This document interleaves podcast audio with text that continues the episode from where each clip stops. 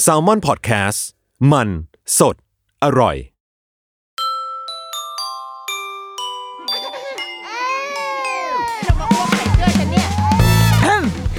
เดรุกี้มัมคุณแม่มือสมัครเลี้ยงกับนิดนก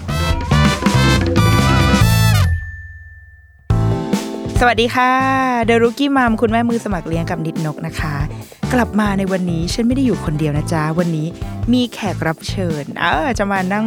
ร่วมพูดคุยกัน แล้วก็รู้สึกเกรงนิดหนึ่งด้วยคราวที่แล้วก็เป็นครูเมย์ใช่ไหมดูจริงจังมากรอบนี้เป็นอาจารย์อีกแล้วแต่ว่าสนุก เออ เมื่อกี้ได้คุยกับอาจารย์เบื้องต้นแล้วรู้สึกว่าเออน่าจะ คือเราว่าความตั้งใจของ EP เนี้ยค่ะ อยากจะอยากจะชวนทุกคนมารู้จักกับ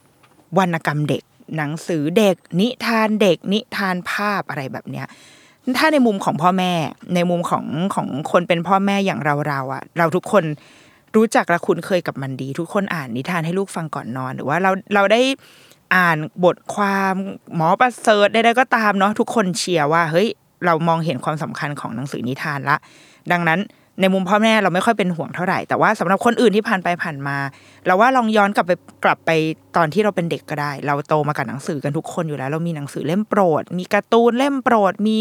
นิทานเรื่องโปรดของเราตอนเด็ก ๆ อยู่แล้ว แล้วเรา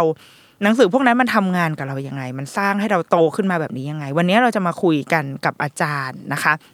ชื่อว่าครูนุชนะคะ อาจารย์อนุสราดีว่าเป็นอาจารย์อยู่ที่สาขาวรรณกรรมสำหรับเด็กเนาะที่ มสวนะคะ มหาวิทยาลัยศรีนครินทร์วิโรจน์นะคะ ต้อนรับอาจารย์นุชเลยค่ะ สวัสดีค่ะ สวัสสวัสดีค่ะ และดูเสียงอาจารย์ก็คือว่าเอ่อเสียงอาจารย์ดูเป็นมิตรมากนะคะ และเสียงกูคือแม่คามากอะอาจารย์นุชอยากให้ แนะนำตัวเองนิดนึงค่ะเมื่อกี้แนะนำถูกหรือเปล่าไม่แน่ใจแนะนำถูกต้องค่ะเอ้ยจริงไม่ต้องเกรงเลยถึงแม้ว่าจะเป็นอาจารย์แต่ก็เป็นครูนุชนะคะ ของทุกๆ คนแล้วก็ที่สำคัญคือเราสอนวัยรุ่นด้วยเนาะก็เลยเราสามารถที่จะพูดคุยกันได้นะคะ อาจารย์นุชนะคะ หรือว่าอาจารย์นุสราดีว่ายค่ะ สอนอยู่ที่สาขาวิชาวรรณกรรมสำหรับเด็ก คณะมนุษยศาสตร์มหาวิทยาลัยศรีนครินทร์วิโรจน์นะคะ แล้วก็ก่อนหน้านี้ก็ทำงานหนังสือเด็กมาโดยตลอดนะคะ ประมาณน่าจะ 20ก ว่าปีได้แล้วนะคะโอ้แล้วก่อนหน้านี้ก็เป็นบรรณาธิการสำนักพิมพ์แพรวเพื่อนเด็กทำหนังสือเด็กเหมือนกันเป็นเวลาประมาณ 7-8 ปีถึงเบนเข็มมามาเส้นเนี้ยแหละค่ะกลับบ้านเรียกว่ากลับบ้านดีกว่าเนาะเออเพราะว่าจบวรรณกรรมสำหรับเด็กเหมือนกันนะคะ ปริญญาตรีที่มสวมนี่สแหวละเหมือนกันค่ะอ๋อเป็นสิทธิ์เลย แต่ว่าเป็นรุ่นต้นๆไม่ไม่ดูตัวเลขแล้วกันนะคะ เพราะว่าปัจจุบันนี้เนี่ยลูกศิษย์ปัจจุบันเนี้ยรหัสนะคะรหัสปัจจุบัน 63 ก็คือปีรุ่นที่ 27 แล้วอะเราเปิดมา 27 รุ่นแล้วนะคะโอ้โหที่วรรณกรรมสำหรับเด็กค่ะนะคะ โอ้ ยาวนานมาก ใช่ ก็เลยทำให้สิทธิ์เก่าอย่างเราเนี่ยแหละกลับมาสอกลันบมาสอนได้แล้วใช่ค่ะ เมื่อวันก่อนไปอ่านนิทานลูกแล้วก็ไปเจอเล่มหนึ่งเป็นครูนุชแปล เรื่องอะไรเอ่ยเรื่องอะไรนะ มิมิป่ะคะไม่นะหรือเปล่าหรืออะไรอ๋อเด็กชายแตงโม อ่าเออใช่เด็กชายแตงโมป่ะคะไม่ใช่วันนั้นเปิดเล่มอะไรเอามีอะไรนะอีกเอามีเออจำไม่ได้ละแต่เป็นญี่ปุ่นเป็นหญี่นังสือปุ่นญี่ใช่ไหมคะญี่ปุ่นน่าจะเป็นเซตมิมิมะไม่นะหนูจะทำเอง อ่าอาจจะใช่ใช่ไหมคะที่นั่งกระโถนเอเออะไรเองอ๋อนั้นหนูป้านั่งใช่ไหมกระโถคะนเออเซตนั้นด้วยปะเซตเซตนั้นด้วยปะเซตนั้นด้วยนะคะอ่าโอเค ก็จะเป็นนี่แหละ คนในวงการ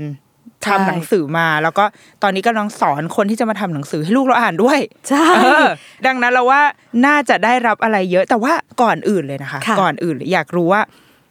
สิ่งที่อาจารย์สอนคืออมคือในนกเคยได้ยินสาขาเนี้ยตอนที่เราจะเข้ามหาวิทยาลัยนี่แหละอืมแต่ว่าเราไม่ได้จะเข้านะคือมีเพื่อนคนหนึ่งที่เขารู้สึกว่าเฮ้ยเขาเห็นชื่อสาขาแล้วเขาอยากเข้า เพราะว่าเป็นเพื่อนที่เหมือนชอบอะไรเกี่ยวกับเด็ก ๆอะไรอย่างเงี้ยอืมค่ะแล้วก็ชอบวาดภาพ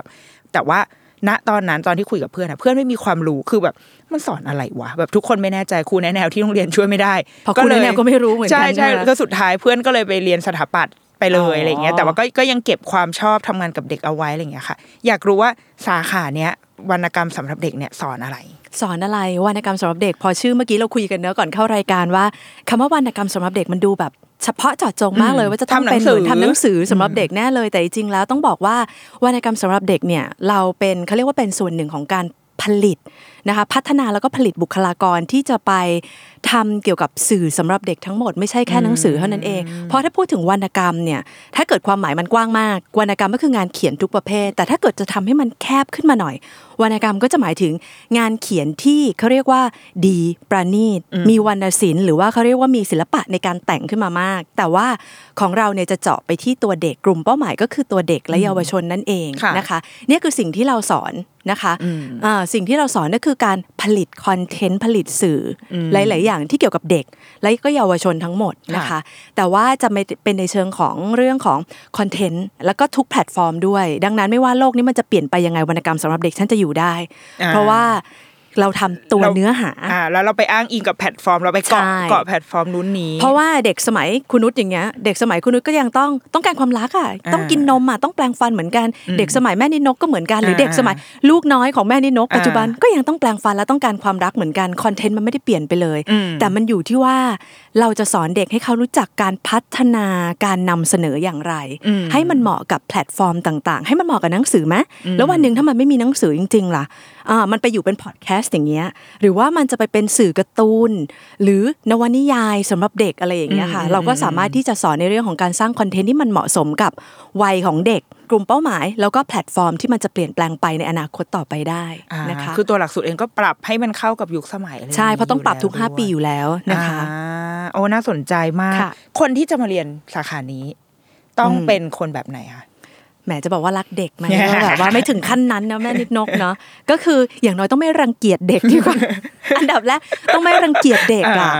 ชอบหรือเปล่าไม่รู้แหละ แต่ไม่ใช่แบบยี้กูเจอเด็กไม่ได้เลยอะไรอย่างเงี้ยเพราะว่าในแบบในการเรียนเราต้องได้เจอเด็กไหมคะคืออาจจะไม่ได้โว้ย ปีต้นๆอาจจะไม่ได้เจอมาก แต่เราจะบอกว่าความ special ของเราเลยก็คือเราจะมีวิชาจิตวิทยา พัฒนาการเด็กค่ะโดยเฉพาะอ่าเพื่อทำให้คุณเข้าใจเด็กในแต่ละช่วงวัย ทั้งเรื่องของจิตวิทยาการเรียนรู้ การรับรู้พัฒนาการของเขาและความสนใจของเขา เราอาจจะปีหนึ่งปีสองเราอาจจะเจอในภาคทฤษฎีก่อนค่ะแต่พอมาปีที่ค่อนข้างโตขึ้นแล้วปี 3 ปี 4 มันเริ่มมีวิชาที่จะต้องเขาเรียกว่าออกฟิลไปเจอเด็ก อย่างค่ะเช่นการเล่านิทานมานั่งเล่านิทานในห้องเล่ากันเอง30 คนสก็นุกดูคืนเครงกันเย็นหมู่วัยรุ่นเออมันไม่เจอกลุ่มเป้าหมายอะไรอย่างเงี้ยค่ะ ก็อาจจะต้องไปเจอเด็กบ้าง แล้วปีสี่อย่างเงี้ยอย่างเช่น นุสรณ์คุณนุสรณ์อ่าการจัดกิจกรรมสำหรับเด็ก อันนี้ค่ะพาไปเลย อันนี้พาไปลงพาไปอยู่กับเด็กๆเลยอะไรอย่างเงี้ยค่ะ ก็หรือเราอาจจะมีโครงการบริการวิชาการให้เด็ก ๆเขาแบบเฮ้ยได้ไปสัมผัสเด็กบ้างอะไรอย่างเงี้ยมันก็จะทำให้เขารู้สึกแบบ เออ คุ้นเคยนะคะได้ได้พราะเจอตัวจริง ใช่เพราะถ้าเกิดว่า คนที่ไม่เคยเจอ ไม่เคยสัมผัส นึกไม่ออกว่าเด็กเขาต้องการอะไร อย่างแรกเลยคืออย่างน้อย พร้อมที่จะเปิดใจเรียนรู้เกี่ยวกับเด็กได้อ่าอันเนี้ยคือแบบว่าเป็นคุณสมบัติเนาะที่ค่ะที่แบบว่าอย่างน้อยอันดับแรกเลย ไม่รังเกียจเด็กและเปิดใจกว้างสำหรับเด็กหน่อย เด็กและเกิดก็ได้3าถึงหก็ได้ หรือจะเป็นเด็กประถมหรือจะเป็นเด็กวัยรุ่น เราก็เปิดกว้างหมดเลยปัจจุบันนี้นะคะ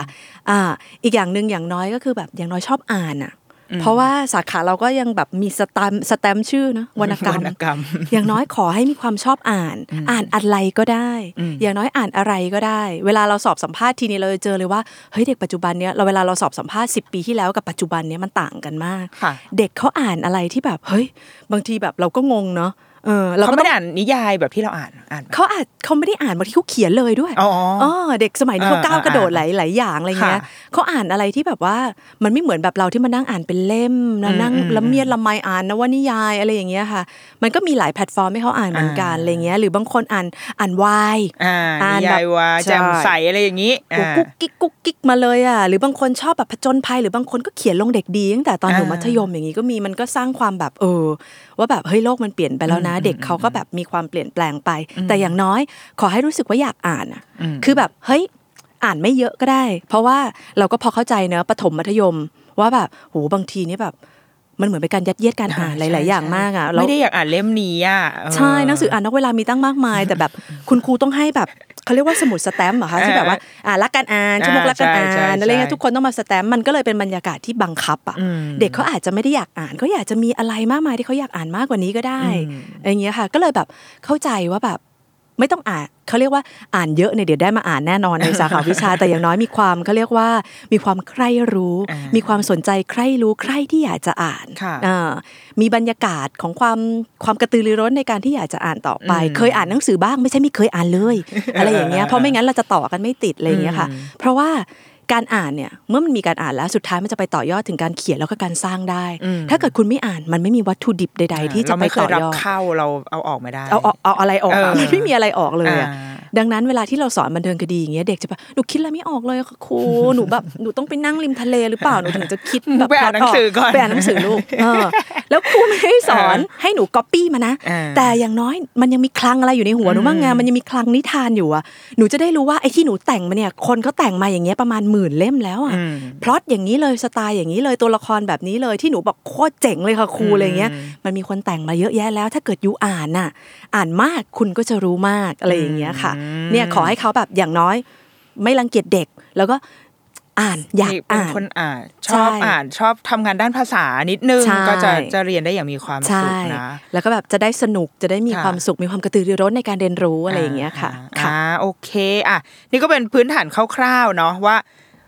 วิชาวรรณกรรมสอนเด็ก ซึ่งก็จริงๆ แล้วว่าอันน่าจะเป็นสิ่งแปลกใหม่ของหลายๆคนเลยนะอาจจะเพิ่งเคยมาได้ยินกันในแบบในวันนี้นะคะ ทีนี้เราจะมาสิ่งที่จะคุยกันในวันนี้แหละ คือเรื่องของ วรรณกรรมหนังสือสำหรับสำหรับคุณคุณคุณแม่และเด็กเอ่อคุณแม่สิที่จะเลือกให้ลูกอืมคือเราเราเข้าใจว่าอย่างทุกวันเนี้ยค่ะ เมื่อไม่นานมานี้ก็มีคนเพิ่ง inbox มาถามเราค่ะด้วยซ้ำว่าแบบ เฮ้ยอยากอ่านหนังสือให้ลูกฟังเรามีเคล็ดลับยังไงบ้างหรือว่าเขาอ่านให้ลูกฟังแล้วลูกไม่ฟังเลยนู่นนี่คือมันมีความคำถามมากมายอะในมุมของคนที่เคยทั้งทำหนังสือ แล้วก็สอนการทำหนังสือด้วย อยากรู้ว่าจริง ๆ แล้วหนังสือเนี่ยเราอ่านให้เด็กได้ตั้งแต่เมื่อไหร่โอ้ยจริงๆอ่านได้ตั้งแต่ตอนที่แม่ท้องเลยค่ะอืมมันไม่ได้ของเสียงอะ ใช่ไหมคะจริงๆตัวเองก็เป็นป้าเนาะไม่ได้เป็นแม่ค่ะยังไม่มีโอกาสได้เป็นแม่สักทีหนึ่งแต่ว่าก็รู้สึกได้ว่าจากที่เรียนมาด้วยแล้วก็จากที่คนในครอบครัวได้สัมผัสอะไรเงี้ยนะคะ ก็รู้เลยว่า แค่อย่างเช่นเราท้องเนี่ยเราอ่านให้ลูกฟังอะเขาได้ยินอะอย่างน้อยเขาไม่รู้หรอกว่าเราพูดอะไร แต่ว่ามันเป็นสายสัมพันธ์บางอย่างมันเป็นความคุ้นเคยทางด้านเสียง พอคลอดออกมาปุ๊บเราก็เริ่มสร้างบรรยากาศได้แล้ว โดยการที่แบบเฮ้ยอ่านหนังสือให้เขาฟัง เพราะหนังสือสำหรับเด็กจริงๆเนี่ยมันเป็นหนังสือที่ ผู้ใหญ่ต้องอ่านให้เด็กฟัง ไม่ใช่ว่าอยู่ดีๆ เราอยากจะโอ้อยากให้ลูกอ่านหนังสือมากเลยเอาเอาสองขวบแล้วลูกเอาหนังสือไปวางไว้ให้ลูกอ่านมันเป็นไปไม่ได้อะเพราะว่าเด็กอะเขาไม่รู้จักหรอกว่าอีสี่เหลี่ยมเนี่ยไม่ว่าจะเล็กจะใหญ่ทั้งหลายแหละมันเรียกว่าหนังสืออแต่ถ้าเกิดว่าพ่อแม่ผู้ปกครองคนในบ้านหรือคุณครูทั้งหลายแหละ เริ่มอ่านให้เขาฟังก่อน ตั้งแต่ที่เขาแบบเริ่มรู้ภาษาบ้าง เริ่มแบบว่าเริ่มแบบเฮ้ยมองเห็นสีต่างๆ อะไรอย่างเงี้ยนะคะ ก็มันก็คือการสร้างบรรยากาศ ในเรื่องของการอ่านให้เขาค่ะแล้วเดี๋ยวพอหลังจากนั้นพอเขาเริ่มที่จะเรียนรู้สิ่งต่างๆ รอบตัว หนังสือก็จะเป็นสื่อกลางในการช่วยพัฒนาอะไรหลาย ๆ อย่างให้กับเขาเรื่องของคลังภาษา คลังสมองความรู้ต่างๆ ให้เขาให้กับพวกเขาต่อยอดไปได้นั่นค่ะเองนะคะอ่าทีเนี้ยมันจะมีอันนี้ก็เป็นคำถามคลาสสิกเหมือนกันค่ะอืมคุณนุชค่ะคือการเลือกนิทานอืมคืออย่างโดยส่วนตัวนิดนกอะเวลาถ้าเล่าให้ใครฟังเราก็จะบอกว่า นิทานอะถ้าตอนอ่านในท้องอะอ่านไปเลย ยาวแค่ไหนก็ได้ เพราะว่าลูกมันไม่รู้เรื่องหรอกอืมหรือตอนลูกเล็กๆอะก็อ่านไปเลย เพราะว่าลูกยังนอนแบบเขาไม่รู้เรื่องไร้ศักยภาพอยู่ที่พื้นอย่างเงี้ยคือมันมันไม่ต่อสู้กับเรา แต่ว่าพอลูกเริ่มโตหน่อยเขาเริ่มคว้าเริ่มจับเออหนังสือต้องเปลี่ยน ต้องเปลี่ยนเป็นหนังสือที่แข็งหน่อยเป็นบอร์ดบุ๊กหรือก็ตามอะไรอย่างเงี้ย เลยอยากรู้ว่าจริง ๆ แล้วมันมีทฤษฎี หรือหรือมีหลักการไหมคะว่าในการเลือกหนังสือให้กับลูกอย่างเงี้ยค่ะ มันควรจะเป็นยังไงแต่จริงมันมีหลักของจิตวิทยาพัฒนาการอยู่แล้วนะคะ ว่าจริงแล้วตั้งแต่แรกเกิดถึง 3 ขวบอย่างเงี้ยเขาแบบเรื่องของพัฒนาการทางด้านกายของเขาเป็นยังไงทางด้านสายตาต่างๆอะไรเงี้ยการรับรู้ต่างๆ อย่างเช่นแรกเกิดแบบปีแรกอย่างเงี้ยขวบปีแรกอย่างเงี้ยตาเขาอาจจะโฟกัสสีไม่ได้เยอะแยะมากมายก่ายกองมากนัก ซึ่งจริงๆแล้วพ่อแม่ชอบคิดว่าโหยเด็ก แรกเกิดอ่าถึงโอ้ปีช่วงปีแรกนี่ฉุดๆเลยจ้าเวลาสีสันทองของเออเออเออเออสีสันสดใสสวยงามอะไรเงี้ย แต่จริงๆแล้วเขารับรู้สีได้ไม่กี่สีเท่านั้นเองนะคะ ดังนั้นหนังสือขาวดำเนี่ยนะคะ ยังสามารถที่จะดึงดูดสายตาเขาได้เลยนะคะ ภาพประกอบที่มันเป็นภาพประกอบที่เสมือนจริง ชัดเจนไม่ต้องมีเขาเรียกว่าอะไรคะ background ที่มันอ่าพื้นหลังที่มันรกๆลุงรังอ่าเออค่ะลุงรังนั้นมันไม่ต้องพ่อแม่นะชอบมากกว่าเพราะพ่อพ่อแม่รู้สึกว่ามันคุ้มกว่าเออรูปเยอะเท่าไหร่รายละเอียดเยอะเท่าไหร่คุ้มแต่จริงๆแล้วเด็กเล็กๆเท่านั้นเองปีแรกสองปีแรกเนี้ยค่ะ เขาไม่ได้ต้องการอะไรมากมายเลย ให้เขาโฟกัสภาพ ชัดๆตัวหนังสือไม่ต้องเยอะเพราะเขาอ่านไม่ออกอยู่แล้ว คนอ่านคือพ่อแม่อืมใช่ไหมคะ แต่ว่าถ้าเกิดเป็น3ามขวบอย่างเงี้ยก็อาจจะเริ่มมีความเขาเรียกว่าเป็นสิ่งใกล้ตัวรอบๆตัวของเขาแล้ว แล้วก็พอเขาเริ่มเข้าสู่ช่วงวัยอนุบาลที่นี่เขาจะต้องไปมีเรื่องของสังคมแล้วเขาต้องไปค่ะอาจจะต้องไปเข้าโรงเรียนอนุบาลหรืออะไรอย่างเงี้ยนะคะ ก็เป็นเรื่องที่มันยาวมากขึ้นได้ซับซ้อนมากขึ้นได้ แต่ก็ยังไม่ต้องไกลตัวมากนักอืมอย่างเงี้ยค่ะ ก็ยังเป็นเรื่องแบบรอบๆตัวใกล้ ๆตัวอยู่ แต่อาจจะมีความซับซ้อนมากขึ้น พอขึ้นชั้นประถม7ขวบขึ้นไปแล้ว7ขวบถึง 9 ขวบอย่างเงี้ยเป็นประถมต้น ก็จะเป็นเรื่องราวที่แบบเฮ้ยห่างตัวขึ้นมานิดนึงแล้วมันจะไม่ใช่แค่ตัวฉันพ่อแม่พี่น้องสัตว์เลี้ยงของฉันละแต่จะเป็นเรื่องของคนอื่น เรื่องของความสัมพันธ์เรื่องของมิตรภาพต่างอืมๆโครงเรื่องต่างๆ มันมีความที่จะเขาเรียกว่าไม่ดูถูกสติปัญญาลูกอะค่ะมันมีความเขาเรียกว่าอูเด็กสมัยนี้ฉลาดมากนะคะ ดังนั้นเนี่ยโครงเรื่องพล็อตเรื่อง สามารถที่จะมีความที่จะซับซ้อนได้มากขึ้นอ่าให้เขาตื่นเต้นอยากติดตามใช่ะไรย่างงี้ยมันคือเรื่องของความสนุกอย่างหนึ่งเลย ในการที่แบบพ่อแม่จะเลือกหนังสือให้กับลูกข้อแรกเลย สนุกสนุกในที่นี้คืออะไร ไม่ต้องหัวเราะตั้งแต่หน้าแรกกันหน้าสุดท้าย มันดูเสียสติอันนั้นมากไปเหมืนิดนึงอันนั้นไม่ใช่ลูกอ่านหนังสือแล้วลูกเป็นบ้าใช่คำว่าสนุกสำหรับคุณนุชมันไม่ใช่อย่างนั้นแต่ว่าสนุกคือพล็อตมันต้องมีแบบเฮ้ยเปิดเรื่อง บันเทิงคดีอะนิทานต่างๆ เปิดเรื่องมันต้องเปิดเรื่องด้วยความแบบว่าเขาเรียกว่าอะไรนะ เหตุการณ์ที่ไม่ปกติทั่วไปอ่าอะไรอย่างเงี้ยอ่าอ่าแล้วพอหลังจากนั้นเราเริ่มดำเนินเรื่องไปแล้วเริ่มมีการผูกปมผูกปมผูกปมจนกว่าที่จะถึงไคลแม็กซ์ของเรื่องใช่ไหมคะถึงถึงจุดสุดยอดถึงจุดพีคเลยอ่าที่แบบโอ้เด็กตื่นเต้นสุดๆเลยอะแล้วค่อย ๆ มาคลายปมแล้วก็ค่อยจบไป ซึ่งโอ้โหตอนจบก็มีมากมายไก่กองสารพัดอย่างเลยว่าเราจะเลือกจบแบบไหนก็ได้สำหรับเด็กที่ค่อนข้างที่เป็นเด็กปฐมเด็กโตแล้ว อันเนี้ยมันคือความสนุกอย่างหนึ่งที่ผู้เขียนจะต้อง เขาเรียกว่าผู้เขียนต้องมีเขาเรียกว่าศิลปะในการแต่งและ ที่จะดึงดูดความสนใจของเด็กให้รู้สึกสนุกไปกับมันได้ อย่างเงี้ยค่ะพ่อแม่ก็ต้องรู้จุดนี้เหมือนกันที่จะต้องเลือกหนังสือที่สนุกให้กับเด็ก แล้วพอเด็กที่จะเริ่มเป็นเขาเรียกว่าอะไรนะปฐมปลายค่ะนะคะ เป็นประมาณสักสิบขวบเป็นต้นไปแล้วอ่า10ขวบเขาบอกว่าเรื่องของภาพประกอบเนี่ยยิ่งเล็กเท่าไหร่ ภาพจะยิ่งเขาเรียกว่าภาพมันจะมีความสำคัญมาก แต่พอเริ่มโตขึ้นภาพมันจะมีสัดส่วนน้อยลงอ่าแล้วก็จะให้ความสำคัญกับตัวหนังสือมากขึ้นค่ะอย่างเงี้ยค่ะ พอเด็กที่เขาเป็นแบบประมาณสักสิบขวบแล้วเพราะอีกไม่นานเขาจะต้องไปเข้าสู่กลไกของสังคมจริง ๆ แล้วคือการสอบเข้ามากมายก่ายกองอะไรอย่างเงี้ยอ่าเขาต้องมีการเรียนรู้ที่มันมากขึ้นดังนั้น ภาพประกอบอาจจะเป็นส่วนประกอบหนึ่ง แต่ว่าตัวหนังสือเรื่องราว ชั้นเชิงต่างๆ ก็จะยิ่งซับซ้อนมากขึ้นได้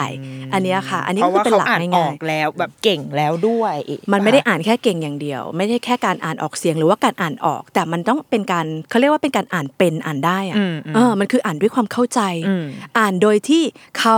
สรุปเรื่องได้ เฮ้ยวิเคราะห์ได้ว่ะอืมอ่าแล้วก็มาถึงขั้นแบบเฮ้ยวิจารณ์ได้ด้วยนะ ว่าเป็นยังไงตีความได้ โดยที่แบบหนังสือสำหรับเด็กเล่มหนึ่งอะเราอ่านกี่ช่วงวัยเราจะรู้กันเนอะคนอ่าที่แบบอยู่ในวงการหนังสือเราจะรู้ว่าแบบสมมุติเราอ่านหนังสือเล่มเนี้ยตอนแบบเราอายุเท่าเนี้ยเราตีความได้แบบหนึ่งแต่พอเรามีประสบการณ์มากขึ้นเด็กเขาก็เหมือนกันพอเขามีประสบการณ์มากขึ้น เขาก็แบบเฮ้ยเริ่มเทียบเคียงประสบการณ์กับตัวละครในเรื่องได้แล้วหรือเขาเคยประสบเหตุการณ์แบบนี้ เขาจะนึกถึงอีตัวละครตัวเนี้ยขึ้นมาทันที ดังนั้นเนี่ยเขาเชื่อมโยงได้ มันก็จะทำให้เขาการตีความและการนำไปใช้กำไปประยุกต์กับชีวิตของเขาก็จะต่างกันนะคะ ซึ่งกระบวนการเนี้ยในเด็กเล็กเกิดไหมคะไอ้จริงในเด็กเล็กก็เกิด อืมแต่ว่ามันเป็นไปตามพัฒนาการอืมเด็กเล็กเขาอาจจะเขาเรียกว่าเรื่องของสายตาใช่ไหมที่เราดูภาพอืมนะคะ เสียงที่เราฟังจากพ่อแม่มันสื่อมันเชื่อมโยงกันระหว่างตาอืมอ่าหูขึ้นไปสู่สมองมีการประมวลผลเขาเก็บแค่เขาพูดไม่ได้เท่านั้นเองอ่าอ่าแค่เขายังพูดบอกความต้องการไม่ได้อืมอืมแต่แม่นินกเล่านิทานได้รู้ฟังเยอะอยู่แล้วจะเห็นอยู่แล้วว่าอืมแบบ เด็กที่มีคนอ่านหนังสือนิทานให้ฟัง มันจะเกิดกระบวนการของการคิดการเรียนรู้มากกว่าเด็กที่ไม่เคยมีใครอ่านหนังสือให้ฟังเลยอืมเวลาเราอยู่ในชั้นอนุบาลเราจะเห็นได้ชัดมากเลยกับแบบพ่อแม่ที่อ่านมาเต็มเลยอะคลังเพียบเลย กับเด็กที่แบบไม่ค่อยมีใครมาอ่านมันเริ่มกับครูเนี่ยแหละวะอะไรอย่างเงี้ย เด็กที่มีคนอ่านนิทานให้ฟังเขาจะเขาจะมีความตื่นรู้อะเออแล้วมีความหิวนิทาน ใช่ไหมขอใช้คำนี้นะว่าแบบเฮ้ยเขามีความหิวอะมีความกระหายที่จะฟังนิทาน แล้วพอกระหายไม่ใช่แค่กระหายแค่นั้นน่ะ มีความใคร่ที่จะถามด้วยอืมเออเขาจะมีความสนใจ เอ๊ะ อะไรอะทำไมตรงนั้นน่ะ หรือบางทีแบบครูเล่าอย่างหนึ่งหนูแบบหนูเคยฟังแล้วค่ะ มันอ่าต้องเป็นอีกแบบหนึ่งเขาคาดเดาตอนจบได้อีกรูปแบบหนึ่งอ่าในขณะที่เด็กที่อาจจะแบบเฮ้ยเริ่มช้าเออหรือว่าแบบ ไม่ได้สัมผัสเกี่ยวกับหนังสือมาตั้งแต่เด็กเล็ก ๆ เลยอะไรอย่างเงี้ยนะคะ หรืออยู่กับสื่ออื่นๆนะก็จะแบบมีปฏิกิริยาที่ช้า อันนี้เราเราสังเกตจากการที่เราแบบเล่านิทานที่เด็กฟังเป็นกลุ่มนะค่ะนะคะ แล้วก็จะเห็นเลยแบบนางจะมีความช้านิดนึง แล้วก็จะแบบไม่ได้แย่นะคะ แต่แค่แบบเขาเรียกว่าพัฒนาการทางด้านเนี้ยอาจจะช้าแต่มันเติมได้นะอ่าอ่ามันเติมได้มันไม่สายมันไม่อืมมันไม่มีทางไม่มีสายไปคำว่าสายละใช่อ่าอืมอ่าค่ะเออเมื่อกี้ชอบอันหนึ่งที่ครูนุชพูดเรื่อง หนังสือ ซึ่งมันก็ตรงกับพอดีเมื่อสองสามวันนี้เพิ่งไปไปเรียนเรื่องแบบวิชาบรรณาธิการหนังสือเด็กอะไรเงี้ยมานะคะ แล้วมันมีมันมีพอยต์หนึ่งที่คนทำหนังสือตอนนั้นเรียนกับพี่แต้วพี่ค่ะแต้วระพีพันธ์แล้วก็เมื่อกี้คุณนุชบอกว่าหนังสือเด็กเล็กเนี่ยฉากหลังไม่ต้องรกรุงรัง เป็นฉากขาว แล้วก็มีตัวอะไรที่แบบว่าเล่าเรื่องตรงไปตรงมาอะไรเงี้ย มันดูไม่มีอะไรจริงๆ ถ้าในมุมพ่อแม่ใช่คือแบบอีหยังวะ แล้วก็เป็นแมวอยู่บนพื้นขาว พอเป็นพื้นขาวเราก็จะรู้สึกว่าแบบ ไม่คุ้มเลยทำไมเขาไม่ลงสีหน่อยใช่วะใช่อะไรมันไม่เออทำไมไม่ลงทุนวะ แบบเป็นลงพิมพ์ซะเปล่าอะไรอย่างเงี้ยอ่าเออเราเราจะรู้สึกแบบมันไม่มีโครงเรื่องอะไรเลยอะอ่าคือไม่มีเส้นเรื่องอยู่ดีก็เป็นแมวเดินมาชี้นกชี้โบะชี้เบ้แล้วก็แล้วก็จบไปหนึ่งเล่ม ลูกเราได้อะไรจากหนังสือแบบนี้ค่ะ ได้การเรียนรู้ในเบื้องต้นเลยอะค่ะ ได้เรื่องของภาพด้วยนะ ได้เรื่องของภาษา เพราะเด็กถามจริงๆเด็ก แรกเกิดถึง 3 ปี เขาจะแบบโอ้โหมานั่งร่ายยาวแต่งอะไรได้ยาวๆ หรือสามารถพูดประโยคยาวๆ ได้หรือเปล่า มันก็ยังไม่ถึงจุดนั้น แต่ว่าด้วยคำที่มันไม่มากอะมันคือการรับรู้หรือสมาธิของเด็กที่เป็นเด็กแรกเกิดถึง 3 ขวบอะสามปีทองแรกก่อนอะมาได้เท่านั้นนะเด็กเขาแบบโอ้โหเขาไม่สามารถที่จะแบบ ฟังอะไรได้ยาวสมาธิเขาไม่ได้สามารถจดจ่อได้ถึงครึ่งชั่วโมงอะเราจะเห็นว่าอุ้ยลูกเราอะ ถ้าเกิดเด็กเล็กจริง ๆนะคะ ฟังดูนะดูหน้าหนังสือเนี่ยสักประมาณแบบ 5 นาทีนี่ก็เก่งนะ5นาที 10 นาทีก็เก่งแล้วนะที่จะแบบไม่จับแล้วอ่าเราจะเห็นว่าพอเราเปิดหนังสือปุ๊บเนี่ยเป็นไงดูอยู่ประมาณแป๊บมาเดียวละอะมือมาแล้วจ้ะขอจับอ่าหน่อยเพราะไม่รู้หรอกว่าอีสี่เหลี่ยมนี่เรียกว่าหนังสืออแต่แค่แบบเฮ้ยมันมีภาพว่ะเออมันมีเสียงอะไรวะจากแม่อะไรวะอะไรอย่างเงี้ยเออเออดังนั้นเนี่ย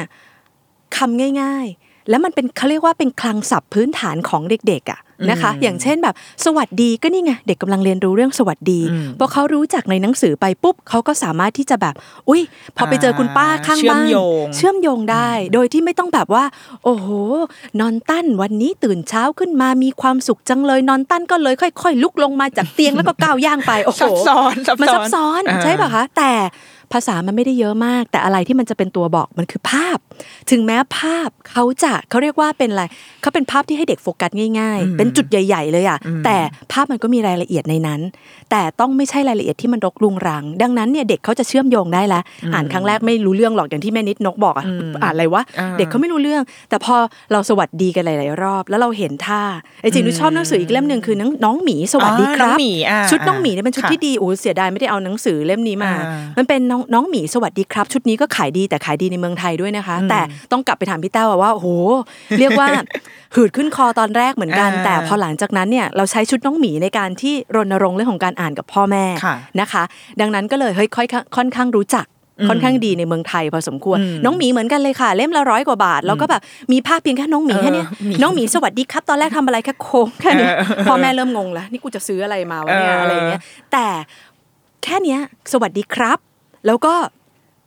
น้องหมีกำลังโค้งอ่าอ่าแล้วเผอิญมันไม่ได้หมีน้องหมีโค้งอย่างเดียว ในภาพมันมีนกสองตัวอ่าโค้งลงมาอย่างนี้ด้วย เด็กเขาไม่รู้ภาพมันไม่ได้รกเลยนะคะ แต่ว่าเฮ้ยเด็กเขาจะเริ่มเห็นนะ ครั้งแรกอาจจะยังไม่เห็นครั้งที่สองครั้งที่สามเล่าไปเรื่อยๆ พอหนังสือเด็กไม่ใช่หนังสือที่ใช้แล้วทิ้งค่ะ มันไม่ใช่เราไม่ใช่ใช้แพมเพิร์ดมันฟื้นคืนมาได้เสมอใช่เด็กบางคนแบบโอ้โหหิวนิทานแต่ฟังเรื่องเดียวเนี่ยตลอดก็ก็มี ดังนั้นเนี่ยเขาเรียกว่ามันเน้นย้ำซ้ำทวนอะเรื่องง่าย ๆ แล้วก็เชื่อมโยงกับประสบการณ์อ่านครั้งแรกยังไม่เก็ตอ่านครั้งสองเฮ้ยเริ่มเข้าใจแล้ว แล้วก็เริ่มไปเชื่อมโยงกับในในชีวิตประจำวันของเขาได้ มันก็เกิดกระบวนการเรียนรู้ทั้งเรื่องของอะไรเรื่องของภาษาใช่ไหมคะเรื่องของภาษาเรื่องของเนี่ยสวัสดีมันเป็นคำทักทายนะอ่าอะไรอย่างเงี้ยวัฒนธรรมวัฒนธรรมต่างๆโอ้โหมันให้อะไร เยอะแยะมากมายเลยเฮ้ยมีนกสองตัวเนี่ยมาโค้งด้วยนะ เริ่มรู้จักจำนวนแล้ว เริ่มรู้จักสัตว์ด้วยที่มันมากไปกว่าตัวเราแล้วใช่ไหมคะเนี่ยแหละนอนตั้นก็เหมือนกันนอนตันเนี่ยนะคะนอนก็คือแบบตายเออมันนอนตายเลยนอนตายอยู่ในสต็อกเสียใจเลยเป็นคนเป็นคนทำเนอะก็แบบเออแต่เข้าใจแหละเพราะเดี๋ยวหนังสือมันไม่ตายไงน้องหมีน้องหมีเหมือนมันจะตายแล้วเฮ้ยมันฟื้นมาว่ะสิปีเหมือนที่เล่าให้แม่นิดนกฟังว่า เหมือนแบบพวกชุดต้นไม้ของครูปีดาอ่าอะไรค่ะอย่างเงี้ยค่ะ ที่แบบอยู่ดีๆสิปี ขายได้เรื่อยๆเอื่อยๆเลยสามพันเล่มเนี่ยเมืองนอกเขาขายกันเป็นแบบโอ้ยเขาพิมพ์กันเป็นแสนคินมาเป็นหมื่นโอ้โหพอมาเมืองไทย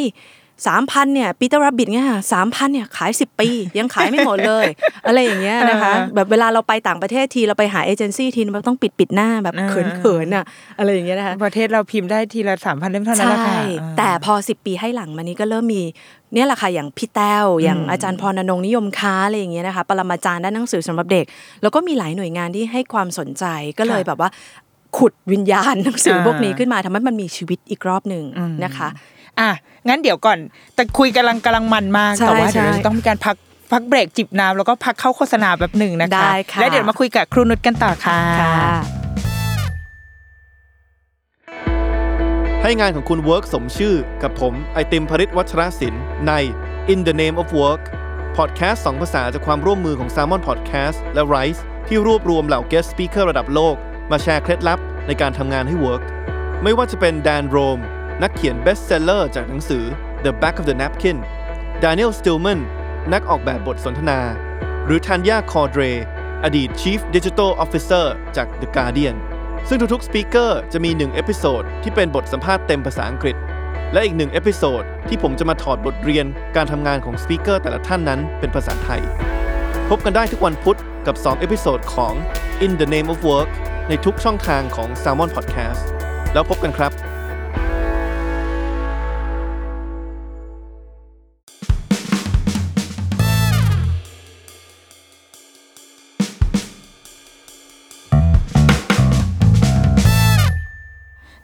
ทีเนี้ยถ้าในมุมแบบคุณพ่อคุณแม่อย่างนิดนกโอเคเมื่อกี้เราเราคุยกันว่าเลือกในเรื่องช่วงอายุอืมก็มีผลส่วนหนึ่งอะใช่ช่วงเด็กถ้ายังเล็กมากก็อาจจะต้องเลือกนิทานที่มันไม่ซับซ้อนไม่มีพล็อตอันนี้มากเกินไป คือเราสามารถไว้ใจได้อย่างไรว่านิทานที่อยู่ในท้องตลาดเนี่ย มันจะมีเนื้อหาที่ไม่เป็นพิษกับลูกเรา คืออันเนี้ยเราเคยเจอเล่มหนึ่งเป็นสำนักพิมพ์ไทยอ่าแต่ว่าอันนี้คือได้มาได้มาโดยบังเอิญมากแล้วก็ พอเราเปิดอ่านไปได้ประมาณหน้าหนึ่งแล้วก็มาเจอว่าแบบ เฮ้ย ฉากแรกคือเป็นเด็กผู้ชาย ถือปืนแล้วก็ยิงนกตายฮะอ๋อซึ่งแบบแล้วหลังจากนั้นเด็กคนนี้ก็เหมือนเหมือนเอาแกเกเรก็เลยไม่มีใครอ่าเล่นด้วยหรืออะไรเงี้ยแล้วก็สุดท้ายเขามันก็คลี่คลายว่าเขาก็กลายเป็นเด็กดีแต่คือเรารู้สึกว่าเฮ้ยการที่เป็นเด็กไม่ดีนี่ต้องถึงขั้นยิงนกตายเลยเหรอวะ คือมันมันมีทั้งปืนทั้งนกที่ตกลงมาตายคือแบบภาพมันรบกวนจิตใจนิดนึงอะไรเงี้ย เราก็เลยแบบแอบกังวลคือเล่มนั้นเราก็เลยเก็บเลยก็ไม่ได้ให้ลูกอ่าน คือเราสามารถไว้ใจได้มากขนาดไหนในในกระบวนการที่ของคนที่เขาทำอะค่ะ คือเขาได้ผ่านการสกรีนหรือว่าเพราะหนังสือเด็กมันมันต้องมีการเซ็นเซอร์บางอย่าง ใช่ มันหรืต้องเปล่ผ่านกระบวนการบรรณาธิการกิจเลยอะค่ะอ่าแล้วดังนั้นคนที่ทำหนังสือสำเร็จต้องมีความรู้อะอืมอืมเพราะไม่ใช่ว่าคือนุชจะบอกว่าตลาดหนังสือสำหรับเด็กปัจจุบันคนลงมาเล่นเยอะมาก เพราะอะไร เพราะเด็กเกิดทุกวันเลยใช่ไหมคะ ยังไงประชากรที่เป็นเด็กไม่ไม่หมดโลกอะอืมนะคะ ดังนั้นเนี่ยใคร ๆก็อยากทำแต่ว่าคนทำแล้วมีความรู้เกี่ยวกับเรื่องของเด็กจริงๆ เรื่องของเด็กก็เรื่องหนึ่งนะเรื่องของศาสตร์หนังสือสำหรับเด็กก็เรื่องหนึ่งซึ่งมันจะมีความมันจะมีความประณีตอันเนี้ยปราณีตไม่ได้เกี่ยวกับว่า โอ้ยจะต้องวาดรูปอย่างปราณีตหรือว่าการเย็บกี่เย็บเล่มจะต้องปราณีตอย่างเดียว แต่การคัดเลือกเนื้อหา ต่างๆ การสกรีนภาพต่างๆ เขาถึงต้องมีกระบวนการบรรณาธิการกิจ ต้องมีบรรณาธิการ เพราะไม่อย่างนั้นหนังสือจะไม่สามารถออกมาอย่างปราณีตแล้วก็เหมาะสมได้ มันจะไม่เหมือนหนังสือผู้ใหญ่ที่เฮ้ย เราเจอคำผิดช่างมันไม่เป็นไรแต่เรารู้กูวงอ่าแค่นั้นมันก็ผ่านไปแต่ว่าหนังสือสำหรับเด็กคือ เด็กเขาจะจำไปตลอดเลยเขามันจะเป็นภาพจำหลาย ๆ อย่างเขาภาษาผิดภาพผิดอย่างที่แม่นิดนกบอกเนี่ยค่ะภาพที่แบบเฮ้ยมันไม่เหมาะสมว่ายิงกระจายเลือดสาดกันตั้งแต่แรกเลยอย่างเงี้ยนี่ถือว่าเป็นไม่แน่ใจว่าเป็นความตั้งใจหรือเปล่านะ แต่ว่าด้วยอาจจะเป็นความพลั้งเผลอของสำนักพิมพ์หรือว่าลืมไปว่าแบบเฮ้ยพล็อตมันเป็นอย่างเงี้ยนะคะพล็อตมันมาแล้วแบบอีเด็กคนเนี้ยจะต้องเป็นเด็กที่เกเรมาก่อน แล้วก็ต้องผ่านการเรียนรู้ต่างๆ ก่อนที่มันจะคลี่คลายว่าเมื่อประสบการณ์สอนเขาเขาจะเป็นคนดีในตอนแรก ทีเนี้ยนุ้ยไม่ไม่แน่ใจนะว่าคนเขียนเรื่องของคนทำภาพประกอบเนี่ยเป็นคนเดียวกันหรือเปล่า เพราะบางครั้งเนี่ยภาพประกอบคนวาดสวยมากที่เป็นศิลปินระดับโลกระดับชาติเลยอะแต่บางครั้ง เวลาที่เอามาทำหนังสือสำหรับเด็กอะมันสวยอย่างเดียวไม่ได้มันต้องมีความเข้าใจ เพราะว่าภาพเนี่ยมันถือว่าเป็นแบบโอ้ยมากกว่าครึ่งหนึ่งเลยนะคะอ่าในการสื่อสารสำหรับเด็กอะเพราะเขาอ่านหนังสือไม่ออกเขาอ่านหนังสือไม่ออกเขาดูแต่ภาพใช่ ภาพประกอบบางทีมันอาจจะเป็นตัวประกอบตัวหนังสืออะประกอบเรื่องเฉยๆหรือบางทีภาพมันเป็นตัวนำช่วยในการเล่าเรื่องเลยด้วยซ้ำนะคะ ดังนั้นเนี่ยมันต้องพิจารณามากๆอะสวยอย่างเดียวไม่ได้ และอันเนี้ยคนตีความไงดังนั้นมันถึงต้องมีบรรณาธิการเป็นตัวเชื่อมเป็นตัวกลางเลยว่าเฮ้ยเรื่องมันเป็นแบบนี้นะ ว่าเด็กมันเกเรมาก่อนเลยเนี่ยอะถามว่าพล็อดแบบนี้ได้ไหมอะก็ได้ก็ไม่ได้แย่อะไรพล็อดมันก็ทั่วไปอะไรอย่างเงี้ยแต่ภาพอะเราจะเลี่ยงอย่างไรให้มันดูมีความเหมาะสมมากขึ้น เราไม่จำเป็นที่จะต้องแบบเขาเรียกว่าชี้นำเด็กไปในทางที่แบบ ไม่เหมาะสมเท่าที่ควรนัก เพราะว่าเราเชื่อแหละว่าแบบเดี๋ยวต่อไปเด็กโตอะเขาเจอภาพอะไรเงี้ยเยอะแยะมากมายไก่กองอะหนังสือเด็กอะมันไม่ได้แบบเหมือนแบบสื่อที่แบบ ผ่านมาแล้วผ่านไปแวบไปเลยนะ แต่ว่ามันยังอยู่ตลอดไป อย่างน้อยมันไม่ได้อยู่บ้านเรามันไปอยู่ห้องสมุดอะ มันไปมันยังเก็บได้อีกเยอะแยะ ดังนั้นเนี่ยมันอยู่นาน ดังนั้นมันต้องผ่านการสกรีนที่ค่อนข้างดี สิ่งที่นุชเนี่ยมักจะพูดเสมอว่าการทำหนังสือสำหรับเด็กที่พ่อแม่สกรีนได้ คือมันเป็นเรื่องของเนื้อหาหนังสือเด็กเลยนะค่ะหนังสือภาพ เนื้อหาภาษาภาพนี่คือองค์ประกอบหลักที่ต้องผสมผสานกลมกลืนกันค่ะจุดหลักเลยคือหนึ่งเนื้อหาภาษาภาพต้องมีความเหมาะสม สองไม่สอนตรงจนเกินไป ที่นุชจะรู้สึกจะจะรู้สึกเสมอเลยว่าแบบเฮ้ยอย่าสอนตรงจนเกินไป โดยเฉพาะเด็กปัจจุบันที่เขาแบบสอนไม่ได้เลยสอนไม่ได้อะแม่แม่นินกลองบอกให้หนูอย่ากินขนมอ่าแป๊บเดียวมันไปกินขนมอ่าแล้วอะใช่ป่ะดังนั้นเนี่ยถ้าเราจะสอนอะไรเขาโดยเฉพาะเด็กในปัจจุบัน เราต้องมีกลวิธี เราต้องมีชั้นเชิงในการสอนอย่างแนบเนียนแยบคาย มีชั้นเชิงจริงๆมันถึงจะแบบเฮ้ย ลูกรู้เรื่องนั้นโดยที่ไม่รู้ตัวอย่างเงี้ยค่ะ อีกอย่างหนึ่งที่รู้สึกได้ก็คือว่าแต่หลายหลายสำนักพิมพ์ก็ยังอาจจะมองข้ามไปอยู่นะในเรื่องของการที่ใช้น้ำเสียงที่ไม่ตำหนิเด็กอะตำหนิเด็กยังไงในคะที่นี้คืออะไรเช่น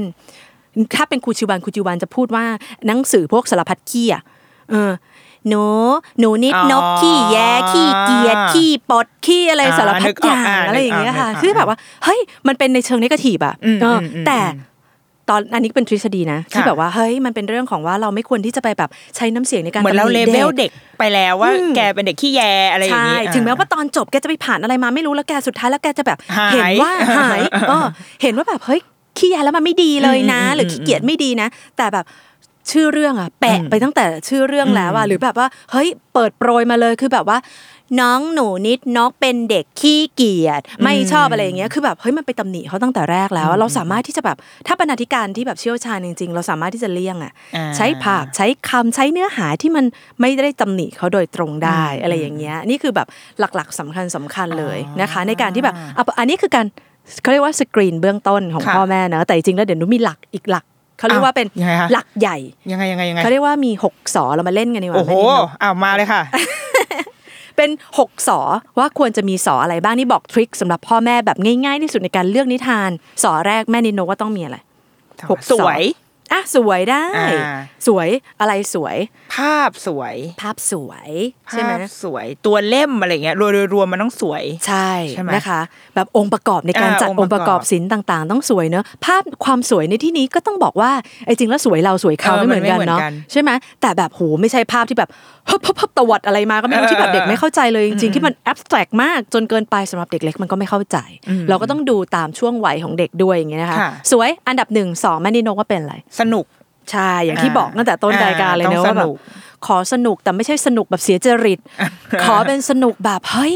พล็อดมันน่าติดตามอะอ่าโครงเรื่องมันน่าติดตาม มีการแบบเฮ้ยค่อยๆ ผูกปมค่อยๆผูกปมไป ค่อย ๆ แบบถึงจุดสุดยอดและคลายปมอย่างสมเหตุสมผล ก็คืออะบอกเลย ข้อที่สามคือเรื่องของสมก็คือเรื่องของสมเหตุสสมมเหผลตุสมผล การขี้คลายปัญหาต่างๆ ในเรื่องสมเหตุสมผลนะ แล้วก็สมวัยเด็กด้วย อ่าอันเนี้ยจำเป็นสวยสนุกสมละสง่าแล้วสง่าคืออะไรวะสง่าเขาไม่ถึงขนาดนั้นอะไรนะอะเอาอะไรดีอะเรื่องของเรียกว่าไม่สง่าแต่เป็นเรื่องของสะอาดก็ได้สะอาดอะเริ่มงงแล้วทำไมหนังสือต้องสะอาดวะอย่างน้อยมันต้องไม่สกปรกเนอะในหนังสืออะ สะอาดในที่เนี้ยคือเนื้อหาไงอย่างที่อ่าแม่นินกพูดว่ามันต้องไม่เป็นผิดเป็นภัยกับเด็กอะอืมเออเนื้อหาหลาย ๆ อย่างมันต้องมีความคลีนอะเพราะว่าจะบอกเด็กเป็นผ้าขาวก็ไม่ถึงขั้นนั้นเนอะแต่เรายังเชื่อเสมอว่า เพราะเราสอนวรรณกรรมสำหรับเด็กเราอาจจะแบบเฮ้ยโลกสวยหน่อยก็ได้อืมอะไรอย่างเงี้ยให้มันมีสิ่งดี ๆ เกิดขึ้นกับลูกให้เขาได้ซึมซับอย่างเช่น 3 ปีแรก 6 ปีแรก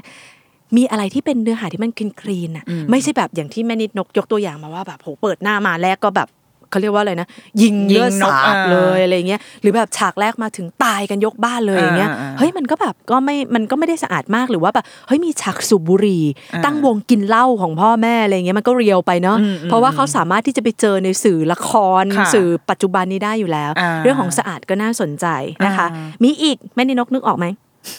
สอเหลือสองสอสุดท้ายแล้วแม่นิดนก เรามีสวยเรามีสนุกเรามีสมเหตุสมผลสมวัยและสะอาดแล้วเราเอาอะไรอีกอะ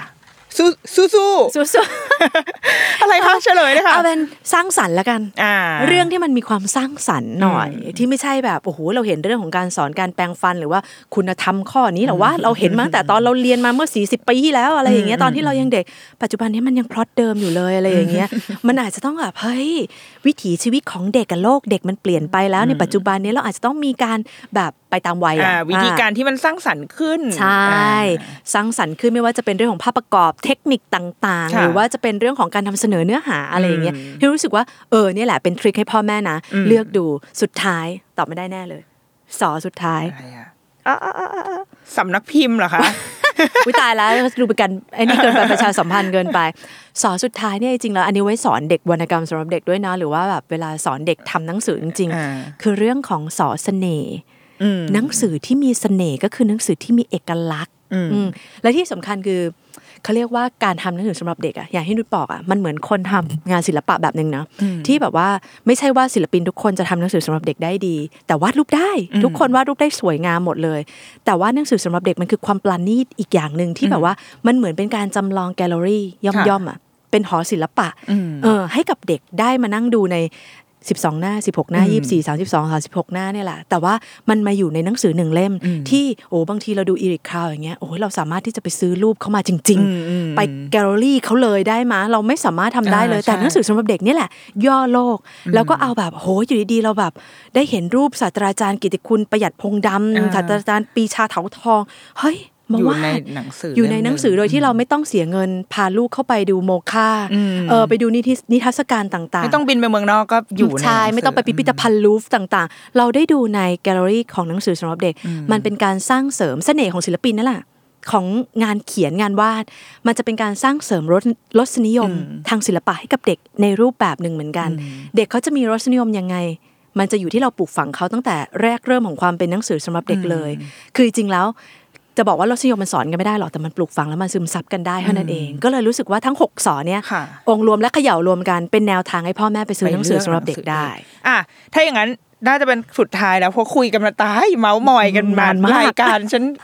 แอร์ไทม์ไปเท่าไหร่ ถ้างั้นให้อาจารย์แบบว่า สมมติเป็นช็อตคัทเลย ทุกคนมีฟังกันจะมาจนแบบ ฉันไม่รู้แล้วห้าสอหกสออะไรฉัน สมมติว่าให้เลือกวรรณกรรมสักสามเล่มให้เหล่าแม่แม่ๆเป็นแบบเป็นช็อตคัทตายแล้ว อันนี้ต้องสำเอ่อสปอนเซอร์บายสำนักพิมพ์แล้วนะคะเนี่ยตายแล้วยังไงเราต้องเลือกคะคละใช่ไหมฮะก็ไม่เป็นไรค่ะไม่เป็นไรเพราะว่าเอาเป็นแนวอาจจะยกแนวตัวนี้เนอะเป็นตัวนี้เป็น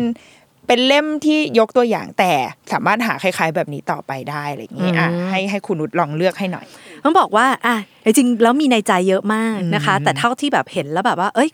น่าจะไปต่อยอดกับพ่อแม่ได้อืมอันเนี้ยเคยเห็นคุณแม่นิดนกเคย เล่าให้น้องฟังใช่ด้วยใช่ไหมคะใช่อย่ายอมให้เจ้านกพิราบขับรถเมล์นะอ่านะคะ เรื่องเนี้ยนะคะของโมวิลเลม Mo Willem นะคะอ่า เรื่องนี้ชอบมาก อันนี้ชอบเป็นการส่วนตัวแล้วตัวเองเนี่ยไม่ใช่แค่สอนนักศึกษาเนาะก็มีไปเล่านิทานให้แบบเด็กอนุบาลฟังแล้วจะชอบเวลาที่แบบเด็กเกิน 5 คน 10 คน อีกคุณนุชจะต้องเอาเรื่องนี้ไปเล่าเพราะรู้สึกว่าเป็นเรื่องที่เก็บเด็กได้ดีมาก เพราะเด็กทุกคนจะพร้อมเพรียงกันในการที่จะแบบไม่ไม่ไม่ได้เออเรื่องคร่าวๆก็คือเป็นเรื่องของอะไรนะ คนขับรถเมย์ใช่ไหมคะที่เขาแบบว่าฝากเฮ้ยรถฝากรถไว้กับเจ้านกพิราบอะไรเงี้ยสวัสดีครับ ผมเป็นคนขับรถเมย์นะ ผมจะไปธุระสักประเดี๋ยวอะไรนะ ช่วยเฝ้ารถให้ผมหน่อยแค่เนี้ยเขาพูดแค่แค่ว่าช่วยเฝ้ารถให้ผมสักประเดี๋ยว อย่างเงี้ยค่ะ จนกว่าผมจะกลับมาได้ไหม ขอบใจนะ อ๋อจำไว้ดีๆนะครับ อย่ายอมให้เจ้านกพิราบขับรถเมย์นะเขาเปิดเรื่องมาแบบนี้โดยการที่เขาคุยกับใครเขาไม่ได้คุยกับอีนกพิราบนะคะอืมเขาคุยกับคุยกับเด็กเด็กๆอ่าเขาคุยกับเด็กเลยนะคะอันนี้แหละหนูรู้สึกว่ามันแบบเฮ้ยไม่มีชั้นเชิงในการสอนมากนะคะเขาบอกเด็กแล้วพอเสร็จแล้วพออีตาคนขับรถเมย์นี่ไปแล้วเป็นไงคะก็แบบพี่แล้วก็ยองยองนกพิยอรางบเข้ามามาแล้วอ่าว่าแบบฉันนึกว่าเขาจะไม่ยอมไปไหนซะแล้วอย่างเงี้ยแล้วก็แบบเริ่มมองแล้วเริ่มเหล่ไปที่นางเอเอรถเมล์แล้วแบบ นี่เด็กๆนี่ไง เขาสื่อสารแบบ interactive เลยโดยการอ่าที่ผู้เขียนใช้น้องนกพิราบเนี่ยแหละคุยกับเด็กอืมว่าแบบนี่เด็กๆ ขอฉันขับรถเมล์หน่อยได้ไหมะแล้วมันก็อยู่ที่คนเล่าด้วยนะว่าแบบอ่าเด็กก็แบบไม่แต่บางคนเป็นไงคะ บางคนไม่ค่อยรู้เรื่องอ่าอะไรทั้งสิ้นเลยได้เด็กๆได้อะเอาเลยได้เอาไปเอาเลเลยยจบเรื่องเลยค่ะอ่าแต่เด็กที่เขาอ่านหนังสือมาเยอะๆอะอ่าแล้วเขาตั้งใจฟังจริงเขาจะรู้แล้วว่าเฮ้ยจะให้ดีปะวะคือจริงๆแล้วอีหน้าน้องน้องนกพิราบเนี่ยก็ดูสื่อสารกันแล้วดีใช่นะใช่ใช่แต่ คนขับรถเมย์เขาบอกเราไว้แล้วตั้งแต่แรกเคยไปเล่าโรงเรียนอนุบาลแบบเด็กแบบ 30 40 คนสะกิดกันด้วยนะ ไม่ได้ไม่ได้ เขาบอกไว้แล้วว่าก็ให้เราเฝ้าอะไรอย่างเงี้ยเออเออเออเนี่ยแล้วก็จะมีลูกอ้อนนะ แล้วคนเขียนเขาน่ารักมากตรงที่เขาแบบจับจิตวิทยาเด็กทุกอย่างเลยแบบว่าเหมือนแบบเฮ้ยจับหลาย ๆ แก๊กอะเออเออที่แบบใช้ได้กับเด็กเช่น ให้ฉันขับเธอะนะอ้อนเออเนี่ยฉันจะขับดีๆ แล้วก็ขับอย่างระมัดระวังเลยนะอ่าอย่างเงี้ยแล้วแบบ ฉันจะบอกอะไรให้นะ ฉันก็แค่จับพวงมาลัยเท่านั้นเองอะเริ่มทิกกี้แล้วอ่าเริ่มแบบเฮ้ยเจ้าเล่ห์แล้วว่าจะทำยังไงเนี่ยประมาณตรงเนี้ยลูกเราลูกเราไปแล้วประมาณแถวๆเนี้ยใช่ไหมได้ได้ได้มันคือการหลอกล่อเด็กใช่อะใช่มันจะมีหลายเลเวลแม่นิดนกมันจะมีเลเวลที่ยอมตั้งแต่ประโยคแรกตั้งแต่เลยหน้าแรกกับเด็กบางคนบางทีเล่าไปเนี่ยจาก 30 คนเหลือคนสุดท้าย ไม่หน้าดำหน้าแดงก็มีไอ้ที่นะคะเหลือคือยอมไปหมดแล้วใช่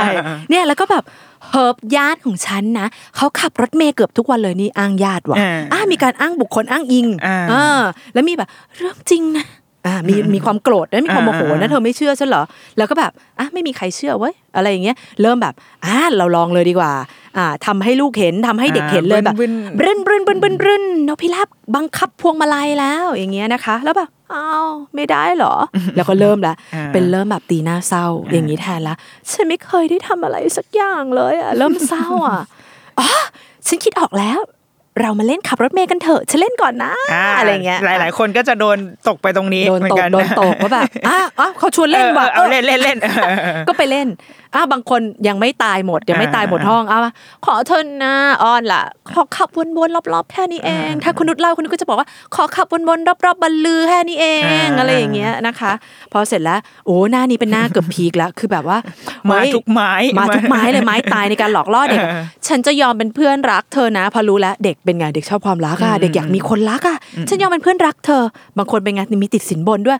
ถ้าฉันให้เธอห้าบาทล่ะอ่าอย่างเงี้ยแล้วก็แบบเฮ้ยโถแบบไม่ได้อะโถอะไรกันนักกันหนาเนี่ย มันก็แค่รถเมย์อะไม่ยุติธรรมเลย หรือแบบบางทีแบบฉันว่าแม่เธอต้องอนุญาตแน่ๆเลย แล้วส่วนใหญ่เอาแม่มาขู่เป็นไงไปเอาไปอาเลอายอาเธอขับไปเลยอะไรอย่างเงี้ย แล้วแบบพอสุดท้ายแล้วไม่ได้ดั่งใจเป็นไงหน้าสุดท้ายหน้าพีคแหวอะ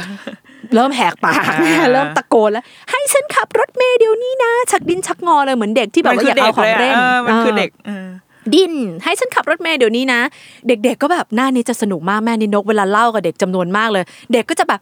ไม่ก็จะชักดิ้นชักงอไปด้วยอ่าแล้วพอสุดท้ายเป็นไงคะ ไม่ไหวแล้วอีนกพิราบแบบว่าเด็ก ๆ นี่น่ารักมากเลย คนขับรถเมล์กลับกลับมามาพอดีอ่าแบบผมผมกลับมาแล้วครับ เธอพวกเธอเนี่ยไม่ได้ยอมให้เจ้านกพิราบขับรถเมล์ใช่ไหมอ่ายอดเยี่ยมขอบเขาใจจะตอบอย่างมากภูมิใจกันมากเลยใช่ไหมใช่ใช่ใช่ไม่ได้ให้เนี่ยแบบโอ้ไม่ได้เนี่ยแน่แน่นอนเลยเด็กนกพิราบไม่ได้ขับรถเลย สุดท้ายเจ้านกพิราบเป็นไงคอตกอะอ่าไม่ได้ขับรถอะแต่พอสักพักหนึ่งมีล้อคันใหญ่มากกว่าอีก ก็ไปทางนั้นแทนล้อรถบรรทุกมีความหวังแทนแต่สุดท้ายคือเด็กทำ mission complete มากคือ ก็ไม่ยอมให้นกพิราบขับรถเมล์ไง เรื่องนี้สอนเรื่องอะไร เรื่องนี้สอนให้เด็กรู้จักรักษาสัญญาใช่ไหมคะรู้จักความซื่อสัตย์แต่เขาไม่ได้บอกคำว่าเด็กๆต้องรู้จักเออความซื่อสัตย์หรือความการสัญญาเลยนะ ไม่ใช่เลย เขาบอกอย่างเขาเรียกว่าแนบเนียนมากๆ ด้วยการเอาแบบเฮ้ย เอาคำพูดนะ เอาอุปนิสัยเอาพฤติกรรมที่แบบว่าล้อเล่นกับอืมเด็ก ๆ ได้ที่จะทำให้เด็กหลงกลแบบว่าเขาเรียกว่าการต่อต้านกับศีลธรรมอ่าบางอย่างกับอ่าเด็กๆอะเออ มันก็เลยทำให้แบบเฮ้ยเด็กเขาต้องตัดสินใจ เด็กบางคนพ่ายแพ้ไปตั้งแต่หน้าแรกหน้าสองพ่ายแพ้ไปหน้ากลางหรือเด็กบางคนยึดมั่นเลยคำว่าสัญญา ไม่ได้สอนตรง แต่เด็กเขาจะเรียนรู้ได้ด้วยตัวเองแล้วเขาสนุกอะอืมให้ไม่ใช่ไหมแม่นี่นกมีทุกข้อเลยนะอืมสวยด้วยภาพสวยมากนะคะ สวยสนุกสมเหตุสมผลมากแล้วนะคะ แล้วก็มีความสร้างสรรค์แล้วก็เป็นเสน่ห์ของผู้วาดด้วย อันนี้แหละที่แบบว่า ยังอยู่ในใจของของคุณนุชเนาะมาโดยตลอดแล้วรู้สึกว่าเฮ้ยไม่ง่ายนะ แล้วดูภาพสิ ถึงแม้ภาพที่แบบว่าไม่อยู่แทบแค่ไม่นี้มีอะไรเลยแหละอะเออใช่อันนี้ไม่ใช่นิทานพื้นขาวแบบแม่นิโนบอกแต่เป็นพื้นสีธรรมดาเลยที่ไม่ได้มีรายละเอียดอะไรเลยอะแต่ไม่ได้คิดง่ายเลยคิดยากมากนะคะ อันนี้ก็เป็นหนึ่งอืมที่คุณนุชชอบและค่ะรู้สึกว่าเป็นไกด์ให้พ่อแม่ไปดูได้ค่ะนะคะ เอาเรื่องอะไรอีกดีอะโอ้เยอะมาก ไม่รู้แม่นินกเคยดูเรื่องนี้หรือเปล่า น่าจะเคยเอามาพิมพ์ซ้ำนะคะ กูจีกูจีกูจีกูจี เรื่องเนี้ยไอ้จริงแล้วก็เป็นอีกเรื่องหนึ่งคู่ๆไปกับงานแรกของมีจังเนาะแต่งานแรกของมีจังมันจะเป็นแบบเขาเรียกว่า ถ้าเกิดคนทำหนังสือสำหรับเด็กเนี่ยจะดูเล่มนั้นเป็นแบบเฮ้ยเป็นโมเดลในการทำหนังสือสำหรับเด็กเลย แต่ถ้าเกิดคนเขียนนิทาน จะต้องอยากให้ดูเรื่องกูจีกูจีนะคะแพลวเพื่อนเด็กเพิ่งเอามาทำใหม่ไม่นานนะคะค่ะแล้วก็ทำเป็นสองภาษาปกอ่อนเนาะอืมนะคะ แต่อันนี้ที่คุณนุชมีเนี่ยจะเป็นแบบเฮ้ยเล่มแบบเล่มจริงเลยอืมนะคะ อันนี้กูจีกูจีนะคะ มันจะเป็นเรื่องราวที่แบบว่าอย่างที่คุณนุชบอกแล้วว่าโครงเรื่องของเรามันจะแบบบันเทิงคดีอะนิทานอะมันต้องเริ่มมาจากเรื่องที่มันไม่ปกติก่อนอืมแล้วมันถึงจะเกิดความน่าอสยากนอใจยากติดตามต่อใช่เพราะถ้าเกิดอ่าแบบ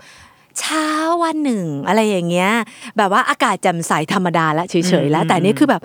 เฮ้ยเริ่มมาด้วยอะไรอะ เริ่มมาด้วยที่แบบไข่ฟองหนึ่งกลิ้งไปตามพื้น กลิ้งผ่านป่า ผ่านสวนดอกไม้ แล้วก็กลิ้งลงจากเนิน สุดท้ายมันกลิ้งเข้าไปในรังเป็ด อย่างเงี้ยแล้วก็แบบไข่เบิ่มเทิมเลยนะ แต่กลิ้งเข้าไปในรังเป็ดอย่างเงี้ยอันนี้ต้องอธิบายให้คุณพ่อคุณแม่ฟังด้วยเผื่อคุณพ่อคุณแม่ไม่เห็น แม่เป็ดไม่เห็นถึงความผิดปกติว่าเออจึงนั่งฟักไข่ต่อไป ต้องบอกก่อนว่าแม่เป็ดเนี่ยเขาฟักไข่อยู่แล้ว มีอยู่สามฟองค่ะก็เป็นไข่เป็ดธรรมดาอ่าแต่อยู่ๆวันหนึงเนี่ยมีอีกไข่ไข่ประหลาดยักษ์มามากลิ้งมาโผล่ตกลงอยู่ไปในเอ่ออยู่ในอ่ารัง แม่เป็ดก็ไม่เห็นถึงความผิดปกติ เพราะรู้สึกว่าเออก็นั่งฟักได้นี่ แล้วจนแบบก็ฟักไข่ต่อไป แล้วจนมาวันหนึ่งไข่มันก็ออกมาหมดเลยแตกออกมาแต่ออกมาหมดเลยอะไรอย่างเงี้ยแต่สามตัวเขาก็ชื่อเขาก็ชื่อดินสอม้าลายแสงจันทร์ปกติเป็นหน้าตา เป็นน้องเป็ดปกติ แต่ไข่ฟองที่สี่เนี่ยออกมาเป็นลูกเป็ดประหลาดสีฟ้าอมเทาทั่วทั้งตัว ปากก็สิ่งส่งเสียงร้องกูจีกูจีออกมาไม่หยุด ดังนั้นมันจึงได้ชื่อว่ากูจีกูจีอย่างเงี้ยนะคะ อันนี้แล้วก็เรื่องก็ดำเนินดำเนินไปแล้วว่า แม่เป็ดก็แบบโอ้ยเลี้ยงลูกเป็ดได้แบบอ่าปกติมากเลยสอนกูจีกูจีเหมือนเป็ดปกติ แล้วก็มีภาพน่ารักน่ารักโดยการที่อ่านหนังสือให้กูจีกูจีฟังจุกูจีกูจีไม่ใช่เป็ดนะคะอ่าแล้วจนมาวันหนึ่ง อีน้องกูจีกูจีเนี่ยนะคะเขามาที่ทะเลสาบใช่ไหมแล้วก็จะมีแบบจระเข้สามตัวจระเข้ร้ายสามตัวเลยโผล่ขึ้นมา แล้วเขามามาเจอกูจีกูจี อีกูจีกูจีก็นึกเสมอเลยว่ากูเป็นเป็ดกูกูเกิดมากับแม่เป็ดอะกลัวค่ะอ่าอ่าแล้วพอเสร็จแล้ว แต่อีน้องจระเข้ทั้งสามตัวก็เห็นแล้วแบบอ้าวนี่มันลูกจระเข้อ่านี่นี่หว่า แต่ดันไปอยู่ในรังเป็ดอะไรเงี้ยช่างโง่ซิจริงๆเลย เราก็เลยจะให้แบบให้กูจีกูจีเนี่ยหลอกล่ออฝูงเป็ดมาให้กินดีกว่าอะไรอย่างเงี้ย เรื่องเนี้ยมันน่าสนใจตรงที่ว่ามันดำเนินเรื่องแบบนิทานเลยนะแม่นิโนแล้วก็แบบทำให้เด็กได้เขาเรียกว่าเขาได้คิดอะอืมแบบอีจระเข้สามจะตัวนี่ก็ทำแบยับงไงดีนะอ่าเฮ้ย เราเป็นเผ่าพันธุ์เดียวกันนะ แต่อีกูจีกูจีเป็นไง เราเป็นจระเข้นี่หว่า แต่อ่าเผอิญว่าเราถูกเลี้ยงมาเราโดโตยมากับเป็ดเราโตมากับเป็ดนะอืมแม่เป็ดเลี้ยงเรามานะ เด็กมันต้องตัดสินมันใจต่อสู้กันทางใช่ศีลธรรมในใจอะไรอย่างเงี้ยเนาะเขาเขาต่อสู้กันแล้วอะไรอย่างเงี้ย เด็กเขาต้องตัดสินใจอะ แล้วที่แบบว่าสุดท้ายแล้วแบบด้วยความเป็นเด็กอะนะคะ สุดท้ายเขาก็เลยตัดสินใจ แต่เขาก็จะมีหน้าทิ้งนะว่าให้แบบว่าให้เราคิดแล้วว่าเฮ้ยสุดท้ายแล้วอีกูจีกูจีมันเลือกแบบไหนว่ามันจะล่อแบบฝูงเป็ดมาให้จระเข้ร้ายกินหรือเปล่า สุดท้ายนางก็ไป เอาฝูงเป็ดมา แต่ว่านางไม่ได้เอามาให้กินแต่ว่านางปล่อยหินลงมา แล้วก็แบบว่าเจ้าจระเข้ก็นึกว่ามา แล้วอ่าฝูงเป็ดมาเราจะได้กินเนื้อเป็ดสดช่ำอะไรอย่างเงี้ยนะเข้าไปอ่าแต่สิ่งที่เคี้ยวลงไปก็คือเป็นเป็นก้อนหิหินนนะคะ ดังนั้นเนี่ยเจ้ากุจีกุจีก็เลยกลายเป็นวีรบุรุษในใจเป็ดของเหล่าเลยเป็ดใช่เพราะว่า คือไม่ได้สนใจเผ่าพันธุ์ของตัวเองแล้ว แต่สนใจความมีพระคุณนะที่แม่เลี้ยงเรามาแม่และพี่น้องเราความที่ผูกพันที่เราโตกันใช่เออมามันเป็นเรื่องที่แบบเฮ้ยมันเป็นนิทานมันมีความสนุกสนาน อย่างเงี้ยมันเป็นเรื่องของความรักนะการตัดสินใจ สอนโดยที่ไม่ได้สอนโดยตรง แต่ให้เด็กเลือกที่จะตัดสินใจได้ เรื่องนี้เป็นตัวอย่างของนิทานจริง ๆ ที่แบบ เออเราสามารถที่จะเลือกให้ลูกได้นะคะ ค่ะ อ่า มีพอเอาเรื่องอะอีกสักเล่มหนึ่ง อีกสักเล่มหนึ่งอะไรดีล่ะ เอา อันนี้แบบไทยๆดีกว่าค่ะไทยๆถ้าเกิดเป็นอีเล้งเค้งโค้งหรืออะไรอย่างเงี้ยนี่คิดว่าน่าจะอยู่ในใจพ่อแม่ทุกน่าคจะนออยู่ยู่ในแล้วชั้นเนาะอยู่ในชั้นหนังสือที่บ้านกันไปหมดละไม่พูดถึงเราพูดถึงเรื่องนี้ดีกว่า คือภาพมันอาจจะแบบเฮ้ยไม่ได้แบบโอ้ศิลปินอ่าระดับโลกหรือว่าแบบญี่ปุ่นแบบต่างประเทศที่เราเห็นนะ แต่ว่าเสน่ห์ของมันคือ เดี๋ยวคุณนุชจะอ่านให้ฟังแล้วจะรู้สึกแบบ Amazing กับมันอะค่ะคำไม่กี่คำเองนะคะ หนูมากับหนูมี หนูมาเป็นพี่ หนูมีเป็นน้อง หนูมาเป็นคนดี หนูมีเป็นคนขยันอืมตายายให้ของขวัญหนูมา ลุงป้าให้ของขวัญหนูมี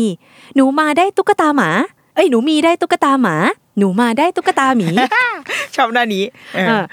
หนูมีอุ้มตุ๊กตาหมา หนูมาอุ้มตุ๊กตาหมี หนูมีอ่านหนังสือกับตุ๊กตาหมา หนูมาอ่านหนังสือกับตุ๊กตาหมี หนูมีเล่นกับตุ๊กตาหมา หนูมาเล่นกับตุ๊กตาหมี หนูมีรับประทานอาหารกับตุ๊กตาหมา หนูมารับประทานอาหารกับตุ๊กตาหมี หนูมีไปโรงเรียนกับตุ๊กตาหมา หนูมาไปโรงเรียนกับตุ๊กตาหมี หนูมานอนกับตุ๊กตาหมา เอ้ย หนูมีนอนกับตุ๊กตาหมา หนูมานอนกับตุ๊กตาหมี หนูมากับหนูมีรักตุ๊กตาหมีกับตุ๊กตาหมา จบเรื่องแล้วแค่นี้เองนะคะ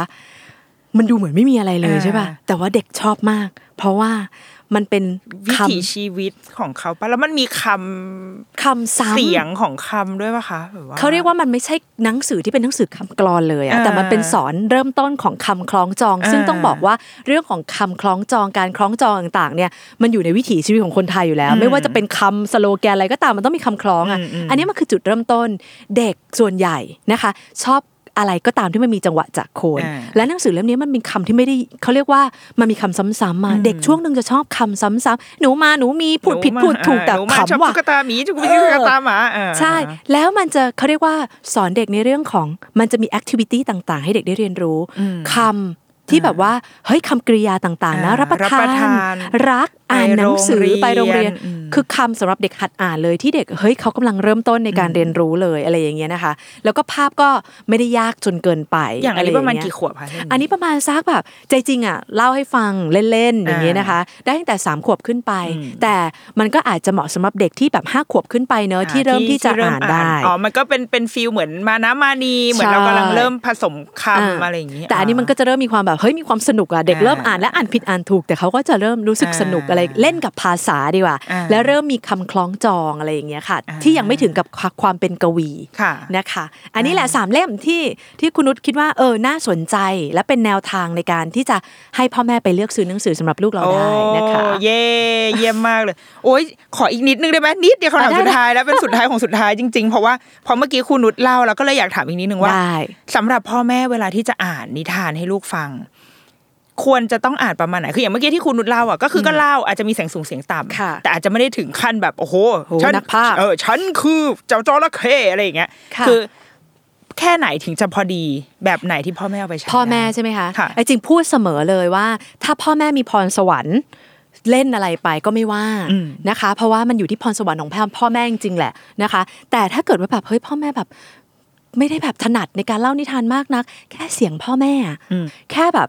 เข้าใจเรื่องคือคุณพ่อคุณแม่ต้องอ่านเรื่องให้เข้าใจก่อนสักรอบหนึ่งไม่ใช่อยู่ดีๆแล้วเอามาพร้อมกับลูกนี่เหรอวะอ่าอ่าอ่าอะไรอย่างเงี้ยอ่านก่อนหนึ่งรอบเพราะมันไม่ได้ยากนี่หนังสือเด็กมันมีแค่ไม่กี่หน้าเองใช่ป่ะอ่าเขาเรียกว่าเข้าใจเรื่องก่อน ข้อสองพ่อแม่ใช้ใจร่วมลงไป